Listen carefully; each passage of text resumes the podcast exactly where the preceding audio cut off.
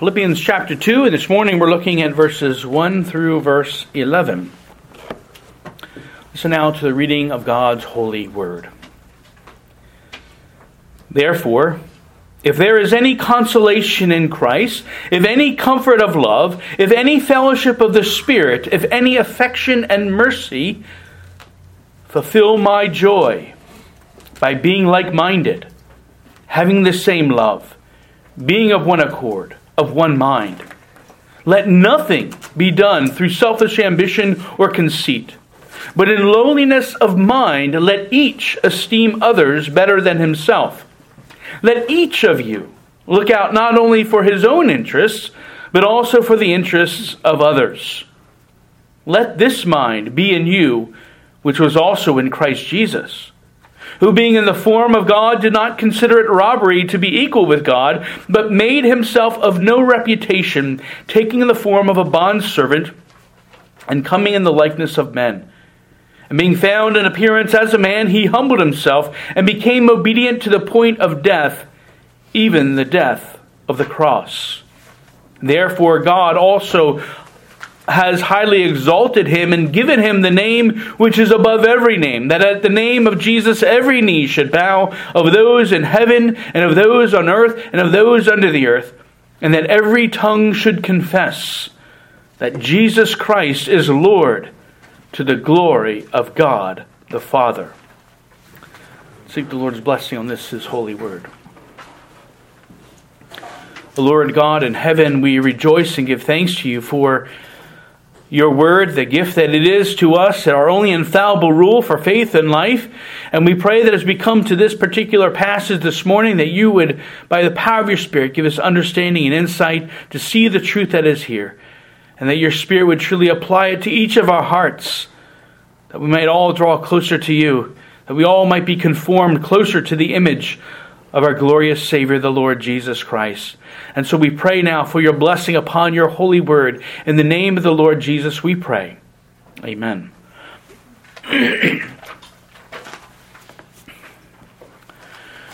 when our study of the, book of Philippians, we've been considering the, uh, the broad theme of what does it mean to live as saints or to live as sincere believers here in the 21st century. And of course, so far we've seen the importance of abounding in love for one another, the need to pray faithfully for one another, and uh, of course, that we must encourage and build up one another, and that we must be content in the joy of the Lord, even in the midst of the most challenging and difficult of times. By living this way, we not only glorify our great God and Savior, but we also bear witness to the world around us of the transforming power of the gospel. In our passage this morning, Paul continues to lay out for the Philippians and us how we must live. And this time, stressing the unity of the body of Christ and the attitude of humility which cultivates that unity. Now, from Paul's reckoning, it's critical that the people of God demonstrate these attributes because they're the very things that Christ himself desired of us and of which Jesus himself gave us the greatest example. And though the world would see glory, seek glory on a very different path, we're challenged here to see that by striving for unity and living with all humility among our brothers and sisters in Christ, that this is the path which Jesus shows to us as the only way to everlasting glory and honor. And so Paul begins here in verse 1 Therefore, if there is any consolation in Christ, if any comfort of love, if any fellowship of the Spirit, if any affection and mercy, so Paul begins with this, this series of, of if statement uh, of if, if statements, and he does this not in a in a doubtful manner, as if he's questioning whether uh, such things exist or whether the Philippians uh, have experienced them. Well, no. Paul knows that they exist, and he knows that as true believers in Christ, the Philippians have enjoyed these blessings and these benefits. There is consolation or encouragement to be found in Christ. This was the confidence that Paul expressed back in chapter 1, verse 6, when he says, Being confident of this very thing, that he who has begun a good work in you will complete it until the day of Jesus Christ. The Spirit of Christ, the Comforter, Jesus promised to send to his disciples after his death. The Spirit has come into their lives and has started a good work, bringing them to new life. And he will surely bring them and bring that uh, work to perfection and to completion. And that certainly is a great comfort that we have. And certainly love does provide comfort. Whether it's the love of God in Christ toward, uh, toward them that covers a multitude of sins, or the love that the, the Apostle Paul has so un, unashamedly demonstrated to them, or the love that he desires they would have for one another there's great comfort and easing of grief to be found in love, especially when they're facing various trials. For them to know the love of God, to know uh, the love of the Apostle Paul toward them, and of course the love of the brothers and sisters in Christ, that all this love is abounding uh, toward you. Well, that would certainly be a great comfort. And that's certainly what they have been experiencing. Thirdly, there is a deep fellowship in the Holy Spirit. They're called together by one Spirit of God to be saints or holy ones, united together in a common faith. And Paul has, again, repeatedly reminded them how this fellowship reveals itself, that they uh, participate together with him in the gospel. They together are partakers of God's grace, even as Paul has charged them before back in chapter 1, verse 27, when he said, Stand fast in one spirit, with one mind, striving together for the faith of the gospel. In other words, he's saying, Stand firm as, as one person, as one body of Christ. And so that is true spirit driven fellowship that they enjoy. And as Paul has made so abundantly clear, they've experienced much affection and mercy. Again, he's testified to them about God's great affection and mercy toward them. He's also made clear his own affection and mercy toward them. And so there can be no doubt about any of these things. They're all very real blessings that the Philippian believers have experienced and enjoyed. So that's not in question. So, why then does Paul use these if statements? Well, he uses the if statements to show a condition that would demand a certain response. In other words, if you have these things, if you've experienced them, if you've tasted of them, if you've enjoyed the benefits of them, and again, you most certainly have if you're a true, sincere believer in the Lord Jesus Christ, well, then you must respond to these great blessings by demonstrating unity. And this is what Paul says in verse 2. Then fulfill my joy by being like minded, having the same love, being of one accord, of one mind. So he's saying, if, if, if, if, but then, if these, then this. If love and consolation and, and fellowship and affection and mercy will then fulfill my joy with this unity. The blessings of being comforted by Christ, by being consoled by love, and by enjoying the fellowship brought on through the work of the Holy Spirit, being both the object and, and the purveyors of affection and mercy, this blessed condition means that you then must respond by striving for greater unity in the body of Christ. And Paul describes this unity as being united in, in disposition, uh, belief, attitude, and purpose. Being united in what you think and in what you do. Being united together in doctrine and truth, as well as in love and mercy. Being united together and, and driven by the same purpose in life, which is to glorify God and to enjoy Him forever. The striving toward unity, though, isn't only what Paul desires, but as we said, it, it's demanded. It's demanded of the blessed condition that we enjoy in Christ Jesus. That is, unity isn't optional. It's not something that we can uphold as a, as a nice platitude that we, that we never strive to attain. It's like, well, that looks very nice up there, unity. No, it's demanded. It's demanded of us because it's what Jesus has called us to do. In fact, unity, the unity of his people, was heavy on the heart of our Savior on the last night of his life. And we find this theme was one of the key themes of his high priestly prayer in, in John 17. Jesus prays, I do not pray for these alone. He had already uh, prayed for the disciples, but also for those who believe in me through their word. So he's praying for, for us, for those who would believe in the word, that they may all be one. As you, Father, are in me and I in you that they also may be one in us, that the world may believe that you sent me. And the glory which you gave me I have given them, that they may be one just as we are one. I in them, and you in me, that they may be made perfect in one, and that the world may know that you have sent me, and have loved them as you have loved me. Many times do we see the word one there.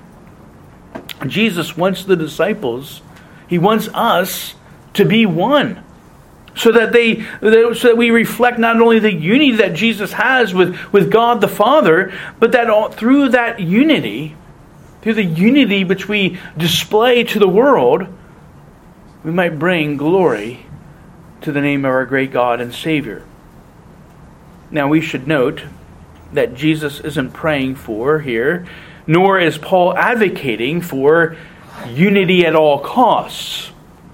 This is the mistake that many uh, ecumenical movements make when they seek to unite not only uh, different groups of Christians, but even from those of other faiths. They proclaim unity, but they disregard the only foundation or the basis that we can have for unity. Paul says here to be of one mind. That is, what you think and believe. In other words, truth and doctrine can't and they shouldn't be easily cast aside in the pursuit of unity. A Christian can't be of one mind or seek the same purpose with someone who denies the divinity of Christ or who rejects the Bible as God's Word.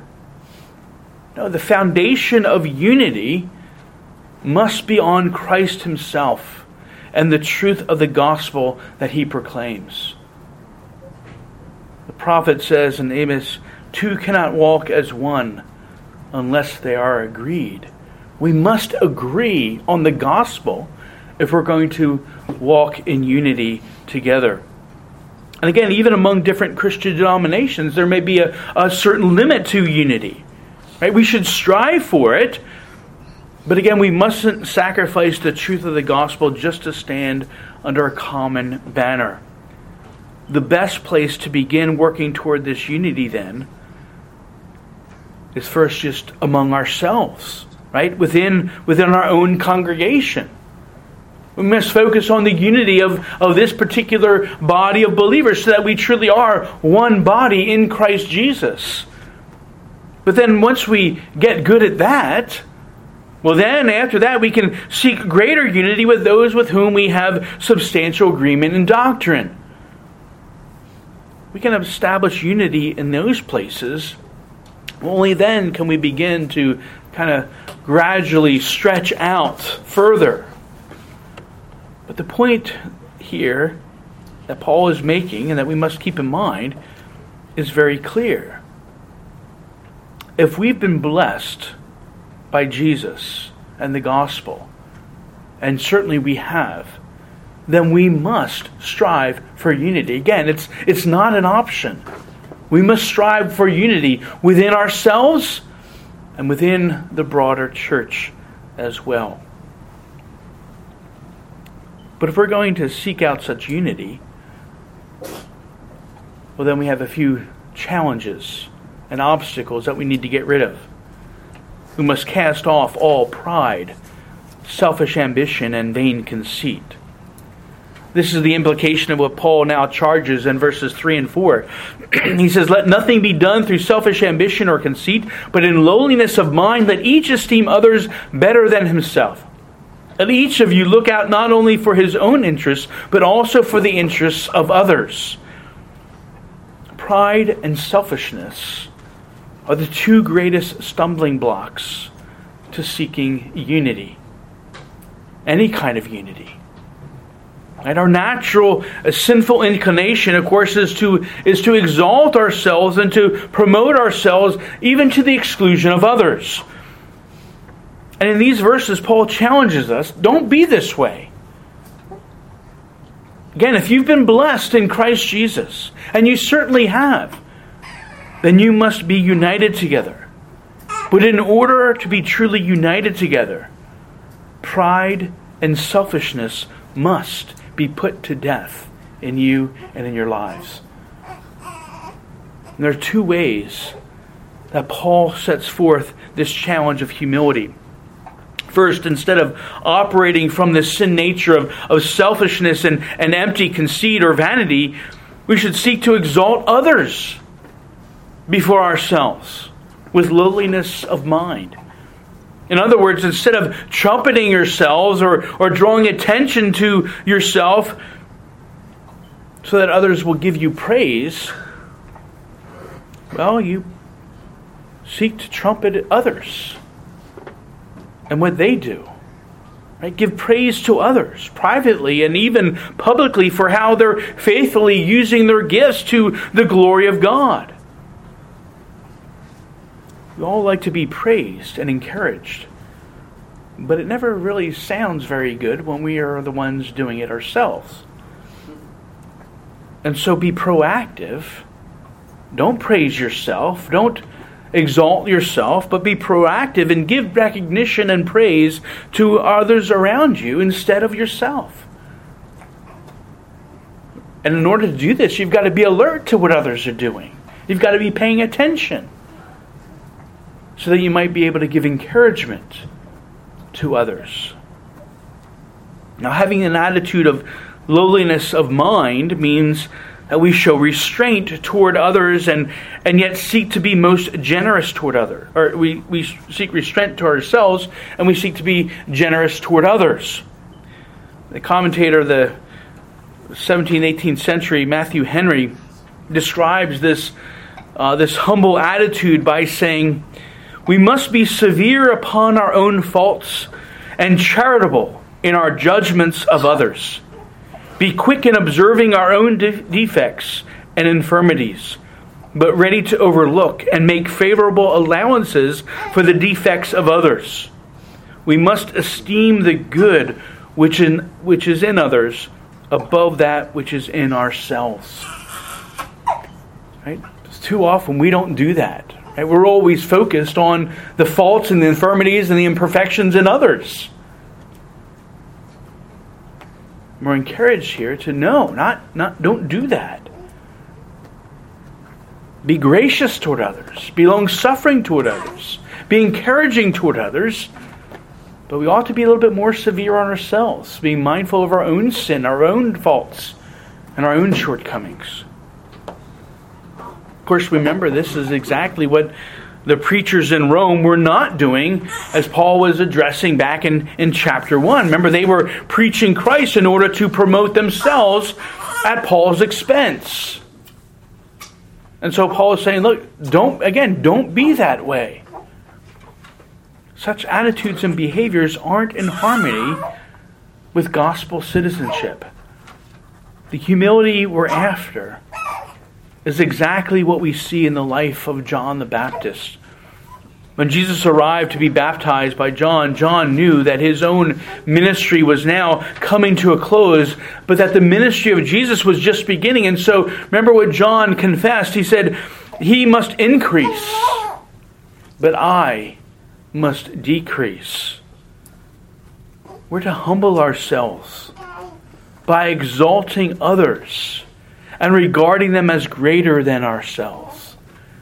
And friends, this is no easy task, but it's what we've been called to do by the grace of God and the Spirit of God working in us, as we submit ourselves to the will of God, we can accomplish it so that true unity might be achieved in our own midst. Well, this then leads to the second way in which we're to demonstrate this humility, and that's by seeking to serve and, and minister to others. Paul says in verse 4 Let each of you look out not only for his own interests, but also for the interests of others. Now, it's natural that we're going to look out for our own needs, right? God has, has given us a life and also has given us an, an innate sense to, to seek survival. But what Paul intends here that we also need to be mindful and we need to be on the alert for the needs of others, even seeking to fulfill their needs before we fulfill our own needs. Well, nothing could be more contrary to the emphasis of our culture today, which is all about putting yourself first and looking out for number one and fulfilling your own needs, even if it's at the expense of others.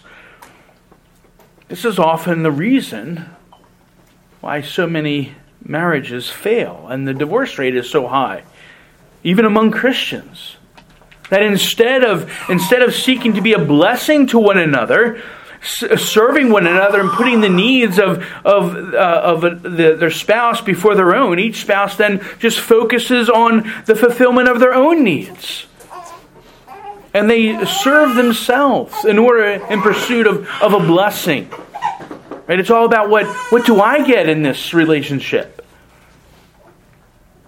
But God's design for marriage is that if both the husband and the wife would seek to meet the needs of the other first before their own, well, then they won't have to worry about seeking the fulfillment of their own needs.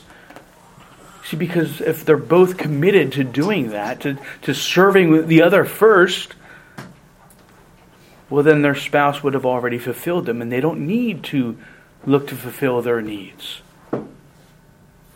So, this is what humility looks like in marriage, and it's what leads to the true one flesh unity as a husband and wife seeking to serve one another first before themselves. Well, in the same way, the apostle is stressing to the Philippians that they should be seeking to serve one another within the church. So that, the, and the result being that when everyone in the church is looking out for the needs of others and seeking to, to serve others before themselves, well, then everyone's needs get met. Right? If everyone is committed to the principle, I'm going to serve others before myself, well, then your needs will be met. You won't have to worry about it. And of course, then that will lead to greater unity within the body. And we would build one another up because we're looking out and being mindful of the needs of others. Now, again, uh, uh, one of the problems is often we don't want to get involved, right? We don't want to deal with somebody else's mess. But no, if you see a brother or sister in need, you need to you need to help and serve them as you can. That's what we're called to do. And again, if everybody's doing that, well, then there will be no complaints about, well, I didn't get served, I didn't get my needs met. This is how we're then to humble ourselves. And our attitudes regarding one another as, as more important than ourselves, and in our actions by serving one another instead of serving ourselves. If we enjoy the blessings of being in Christ, well, then we must be unified. And if we're going to be unified, we must be humble toward one another. This is how we're called to live. But Paul isn't done yet. To take this challenge down from the lofty shelf of, of the platitudes high up on the shelf, Paul goes on to illustrate exactly what he means by pointing them and us to the example of Jesus Christ. Verse 5 Let this mind be in you, which was also in Christ Jesus. Literally, have the mind in yourselves that was in Christ. Strive to be like Christ in this way. When it comes to unity and humility, in attitude and deed, look to Jesus and follow his perfect example.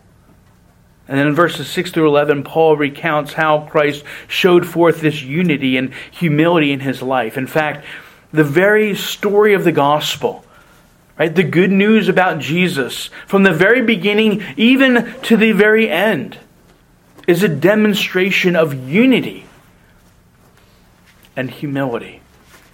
First, let's consider the unity Christ displayed. This unity is between Jesus Christ the eternal Son of God, God the Father, and God the Holy Spirit, the, the triunity of the Trinity. One God in three persons. And we see this unity in verse 6. Who, who that is Jesus the Son, who being in the form of God. Hey, Jesus existed in the form of God because he was God. This verse speaks of the pre incarnate Son of God. That is, before Jesus was born in Bethlehem, he was God the Son in heaven. The phrase form of God refers to the, his essential being. That is, God the Son was always and continues to be God by nature. This is what we find in, in John 1 1. In the beginning was the Word, and the Word was with God, and the Word was God. Because he was the divine, only begotten Son of God even before the incarnation. Jesus has perfect unity with God the Father and the Holy Spirit. Therefore, he, he did not think it robbery to be considered equal to God. Right? He didn't think it was robbery, like he was stealing something that didn't belong to him, because he was, in fact, God. This is why Jesus was so able to boldly declare in John 10 I and the Father are one. Jesus and the Father truly were and continue to be one, both before and even after the incarnation. Now, this is most significant. Not only was Jesus the Son united to God the Father essentially, that is, they were both God by nature, but again, even after Jesus took on a human nature, he remained one with God the Father. And we see this especially in the obedience of Jesus mentioned here in verse 8 that Jesus, as a man, was perfectly obedient to the will, the purpose, and the plan of God. That is, he was fully united with God, not only essentially in his being, but also united with God in purpose and intent. Jesus sought and desired that which God himself sought and desired. And we see this in Jesus' uh, priestly prayer. Again, John 17, 4, I glorified you on the earth, having accomplished the work which you have given me to do. Right? Jesus perfectly fulfilled the plan and the purpose that God had given him. And ultimately, that plan was to bring glory to the name of God Most High through securing the salvation of his people. But there's another way in which Jesus demonstrates unity. He has this unity within the Godhead, but Jesus also has unity with us. Right? Jesus, the Son of God, united together with us when in verse 7 he came in the likeness of men. In the beginning was the Word, the Word was with God, the Word was God, and then the Word became flesh and dwelt among us. He did this so that he might be able to identify with us in our humanity. Again, so the incarnation is what enabled Jesus to be the one perfect mediator between God and man because there was a perfect unity between his divine nature and his human nature.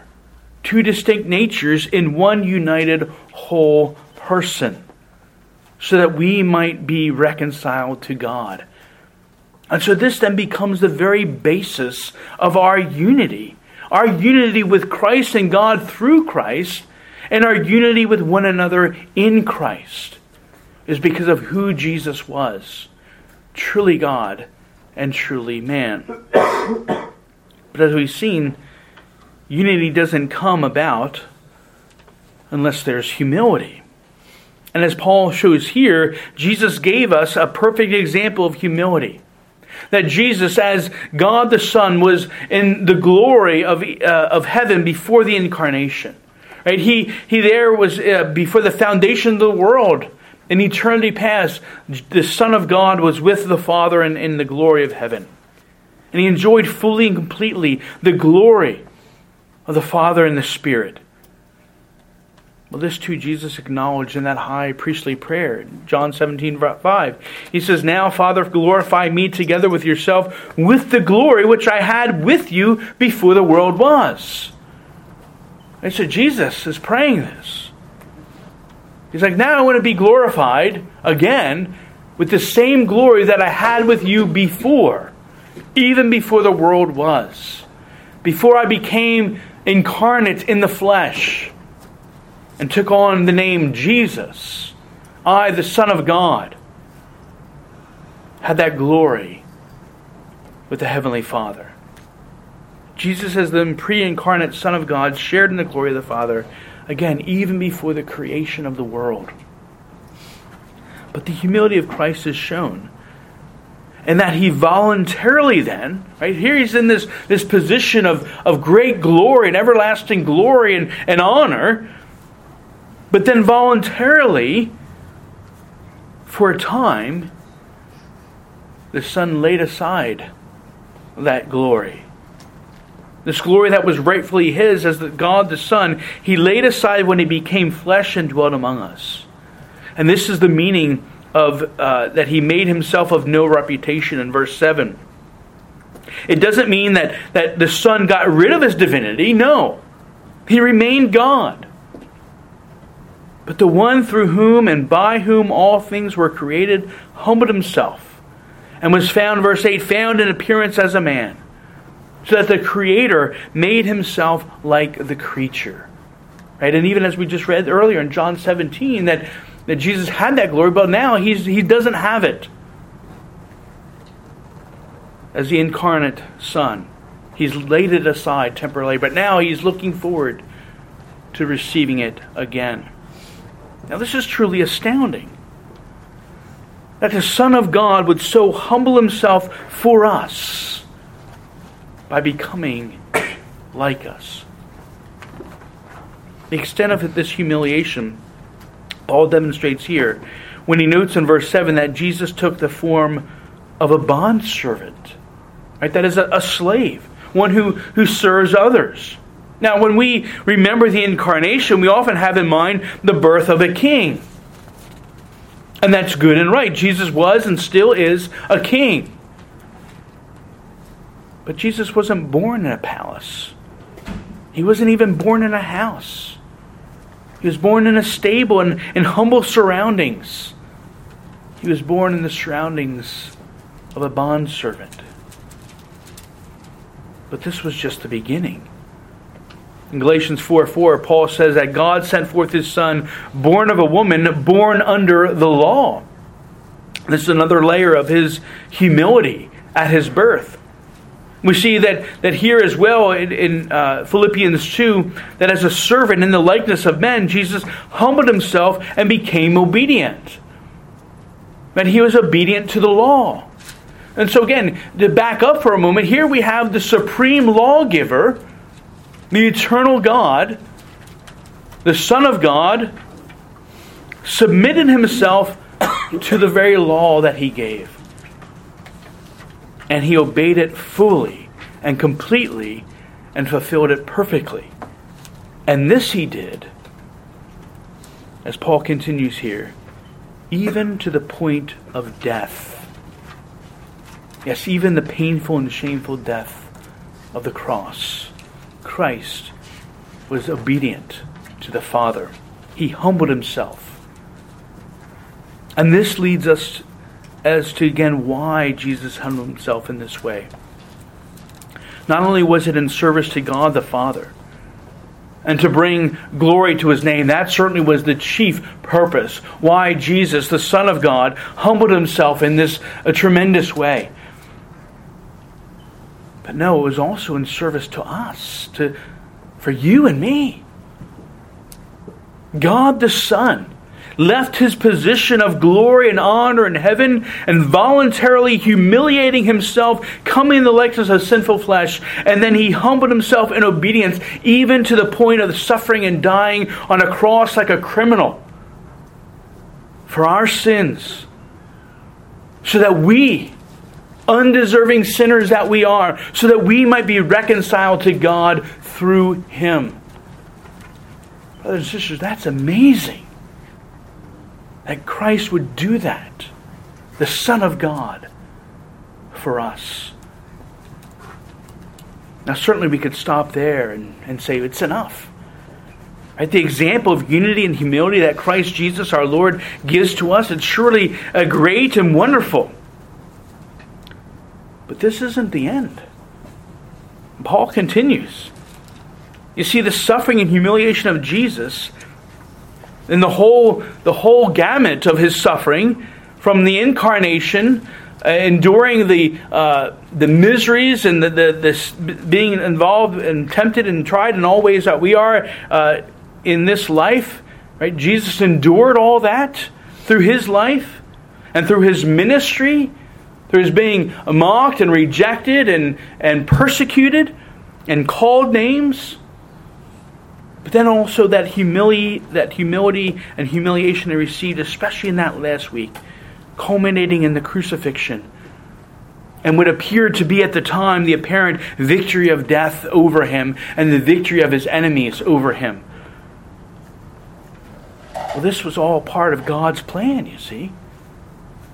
That by uniting himself with us and taking on human flesh and humbling himself for us, in service to us and in obedience to God the Father that Jesus demonstrated to us that this is the only pathway to true glory and honor.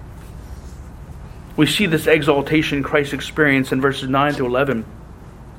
Therefore, God Right after he's accomplished all these things, the Son has already accomplished all these things, humiliated, uh, uh, humbled himself, and humili- experienced the humiliation of death on the cross.